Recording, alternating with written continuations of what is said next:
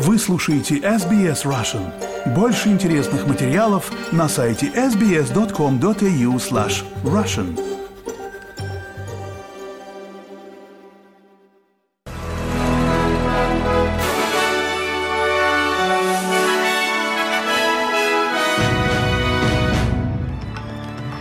Добрый день, вы слушаете новости СБС на русском языке в студии Виктория Станкеева. Сегодня четверг, 7 декабря и коротко о главных новостях к этому часу.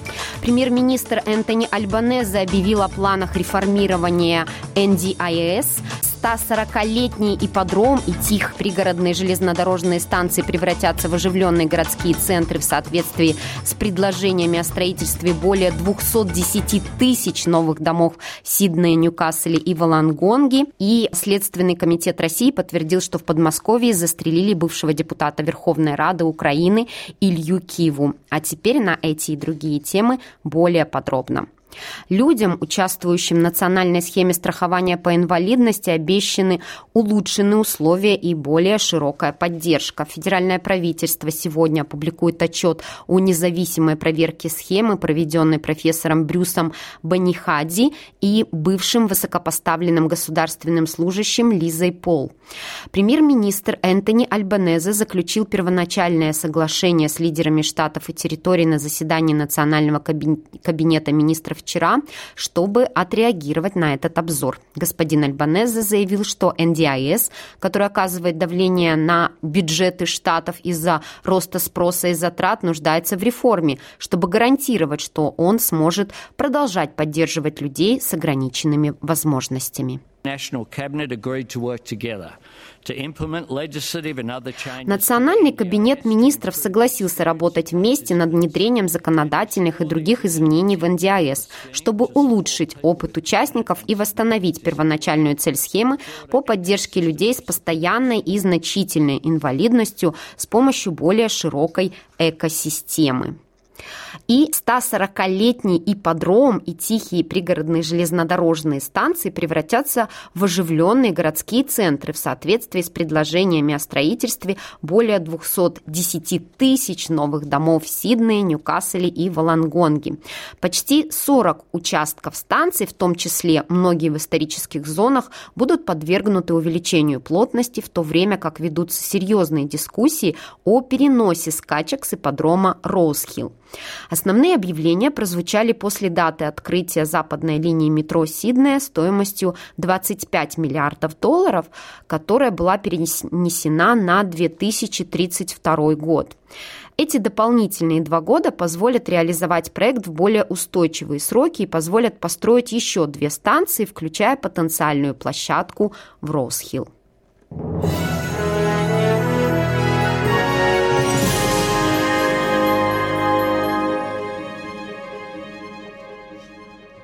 Продолжаем наш выпуск. Заместитель лидера либералов Сьюзен Ли призвала правительство Альбанезе извиниться перед австралийцами, поскольку лейбористы стремятся задержать недавно освобожденных из-под стражи иммигрантов неграждан, которые могут представлять угрозу общественной безопасности.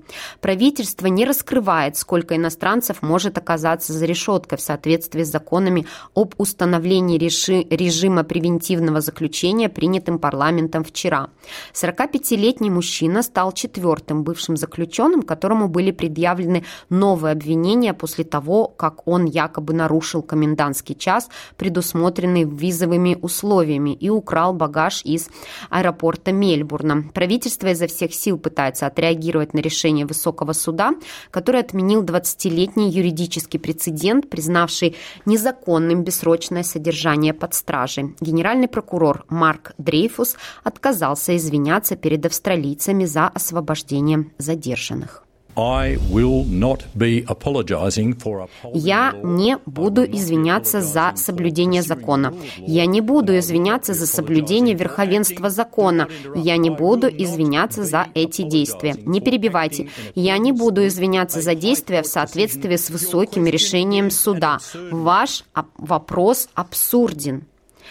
Министр внутренних дел Джеймс Клеверли подтвердил, что министр иммиграции Великобритании Роберт Дженерик подал в отставку после того, как правительство опубликовало проект чрезвычайного закона, направленного на запуск схемы депортации руандинских мигрантов.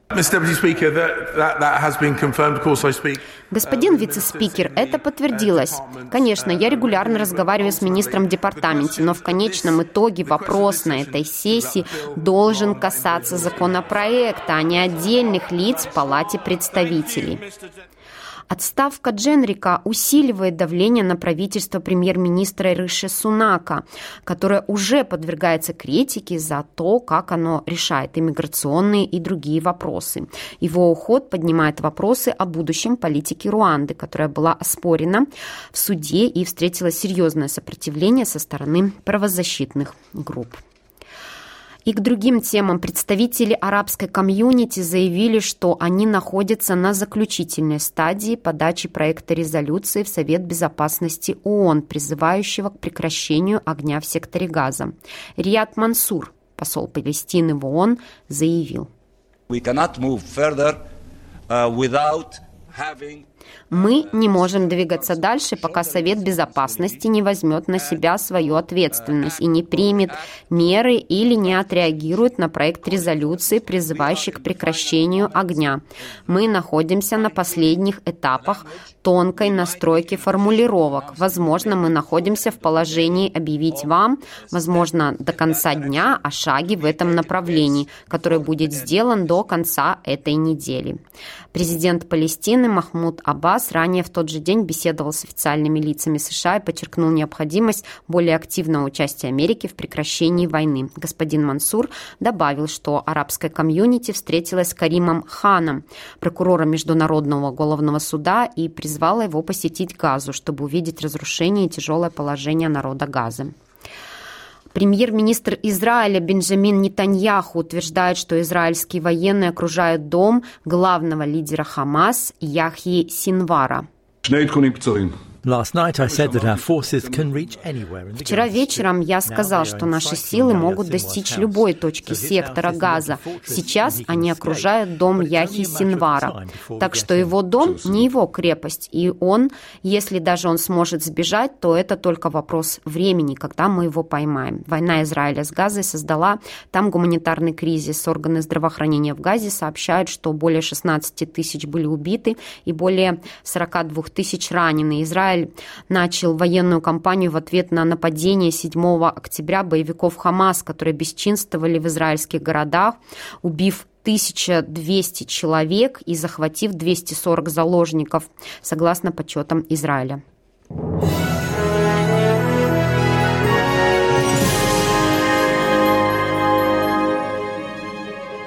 Вы слушаете новости СБС на русском языке. Президент Джо Байден направил Конгрессу срочное предупреждение, заявив, что финансирование Украины не может ждать.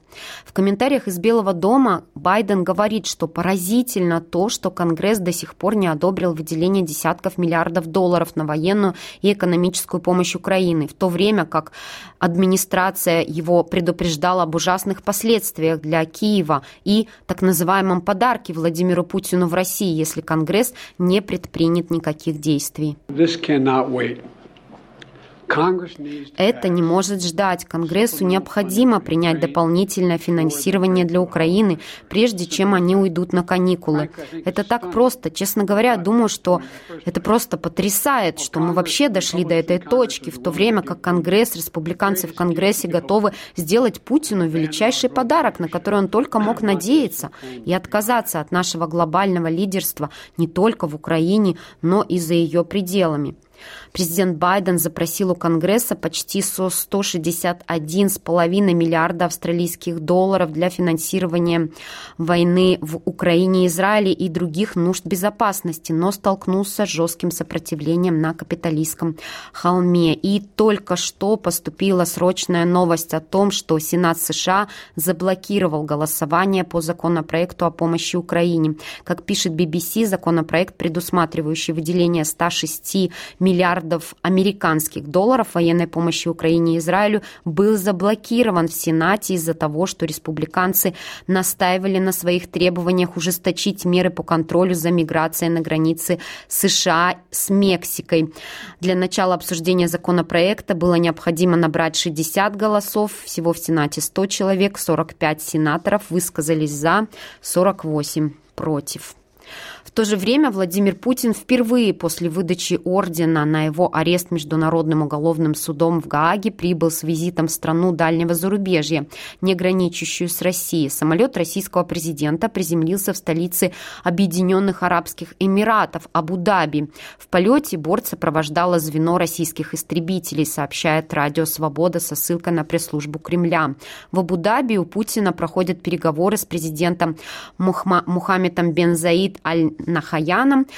После этого Путин, как ожидается, отправится в Саудовскую Аравию, где вечером 6 декабря встретится с фактически руководителем государства, наследным, наследным принцем Мухаммедом.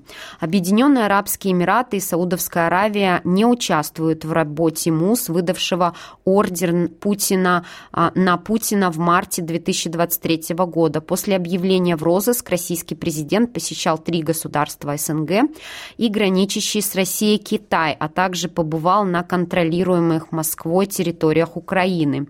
Российский президент пропустил саммиты БРИКС в Южной Африке и G20 в Индии. В начале мая южноафриканская газета Sunday Times со ссылкой на источники писала, что власти Южноафриканской республики просили Путина не приезжать.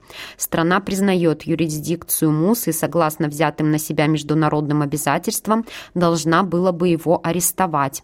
МУС подозревает Путина в причастности к насильственным депортациям и перемещениям населения, в частности детей, занятых Москвой территориях Украины. Международное право может расценивать это как геноцид. Кремль обвинение отрицает. Несколько судей и прокурор МУС в России объявлены в розыск по обвинениям в привлечении заведомо невиновного лица к уголовной ответственности и подготовке нападения на лицо под международной защитой с целью провокации войны или осложнения, осложнения осложнения международных отношений. После визита Владимира Путина в арабские страны он должен встретиться в Москве с президентом Ирана Ибрахимом Раиси. Объединенные Арабские Эмираты, Саудовская Аравия и, Ара... и Иран входят в международный картель ОПЕК, пытающийся удерживать цены на нефть на международных рынках. Многочисленные журналистские расследования называли Объединенные Арабские Эмираты одной из основных точек, через которые в России поступают подсанкционные товары в обход международных ограничений. Во входящее в государство Эмират Дубай переехали из Европы многие крупные российские бизнесмены, оказавшиеся под санкциями или под угрозой санкций. И еще одна новость. Следственный комитет России возбудил уголовное дело по факту убийства в Одинцовском городском округе бывшего депутата Верховной Рады Украины Ильи Кивы, сообщает BBC со ссылкой на телеграм-канал Следственного комитета России. По предварительным данным следствия, вечером на территории парка одного из коттеджных поселков в деревне Супонева Одинцовского городского округа неизвестный произвел в потерпевшего выстрелы из неустановленного оружия, говорится в заявлении. От полученных ранений мужчина скончался на месте. Установлена личность убитого. Это экс-депутат Верховной Рады Украины Илья Кива, подтвердили в Следственном комитете России. Главное управление разведки Минобороны ранее официально заявляло, что Кива погиб, назвав его предателем. В ноябре он заочно был приговорен к 14 годам лишения свободы. Следственный комитет России в своем пресс-релизе пишет, пишет, что к расследованию дела подключилась группа из числа наиболее опытных следователей и криминалистов. Отрабатываются всевозможные версии произошедшего. Российские исследователи пока не называют возможных организаторов покушения.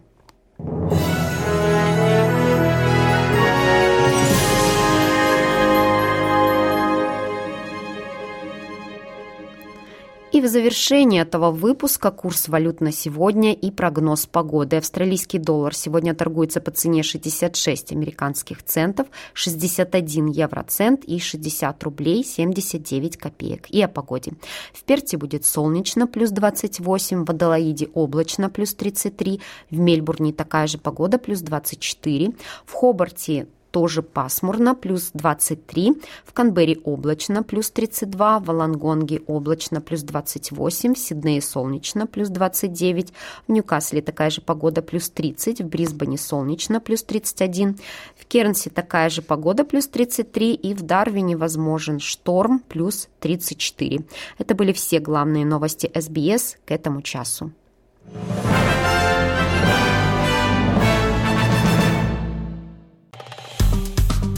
Поставьте лайк, поделитесь, комментируйте. SBS Russian в Фейсбуке.